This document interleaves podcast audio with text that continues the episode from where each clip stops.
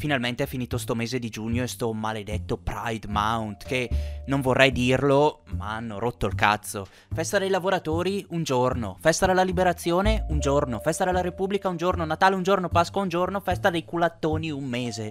Io non sono omofobo, per me chiunque può fare quello che vuole nella propria camera da letto, ma veramente non si possono vedere questi uomini o donne che si tengono per mano e, e si baciano tra di loro per strada. Cioè, non ho capito, fallo a casa tua.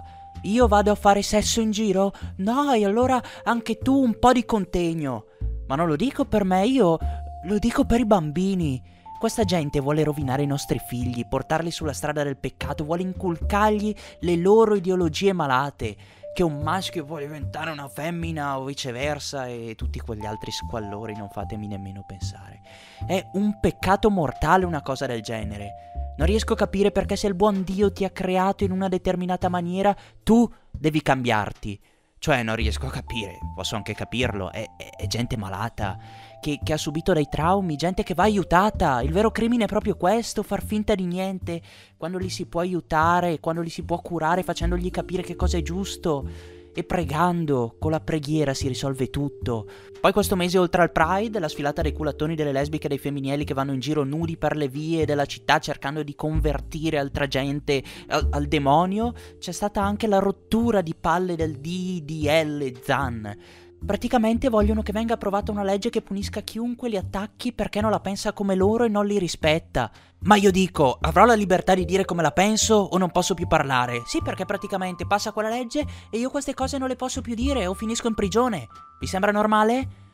Che poi mi chiedo, che bisogno ci sarà di una legge del genere? Possono già fare quello che vogliono e oltretutto adesso si possono anche sposare? Sì, ma c'è discriminazione. Gli ebrei erano discriminati nella seconda guerra mondiale, non mi sembra che nessuno stia picchiando i froci. E se succede non è perché è frocio, ma perché se lo merita. Cioè, dopo tutto, un uomo che va in giro vestito da donna, con la gonna e il rossetto, un po' se lo è cercato. E invece no, loro vogliono toglierci tutte le nostre libertà.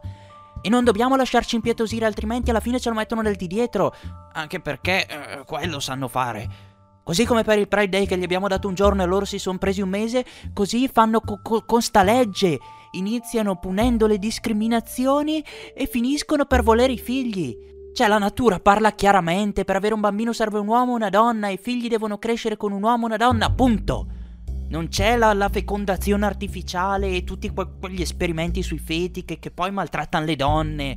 Poi, a parte questo, i bambini per crescere sani hanno bisogno di una mamma e un papà, non di due mamme, due papà, di papà che si credono mamme e mamme che si credono papà. I bambini hanno il diritto di avere una mamma e un papà e di crescere in un luogo sano, non in un posto dove vengono indottrinati fin da piccoli con, con le loro idee. Che poi ora le vogliono pure insegnare a scuola, vogliono rovinare i nostri figli confondendoli con queste idee snaturate. Devono già ringraziare che assumono anche i trans a fare i professori, che ha risaputo che i trans sono buoni solo a fare una cosa. I bambini non si toccano, rispettiamo le tradizioni, rispettiamo il volere della Chiesa! Invece no. Oggi sembra essere diventata una moda, tutti ricchioni, tutti che, che fanno il coming out. Una volta le donne se volevano diventare famose la doveva andare a qualcuno, oggi non più, perché per diventare famoso devi essere finocchio. Di questo passo l'intera razza umana si, si estinguerà. La natura parla chiaro, la, la selezione naturale. Sopravvive solo chi ha le caratteristiche per sopravvivere. Io sinceramente non lo so dove finiremo se andremo avanti così. E io non sono omofobo.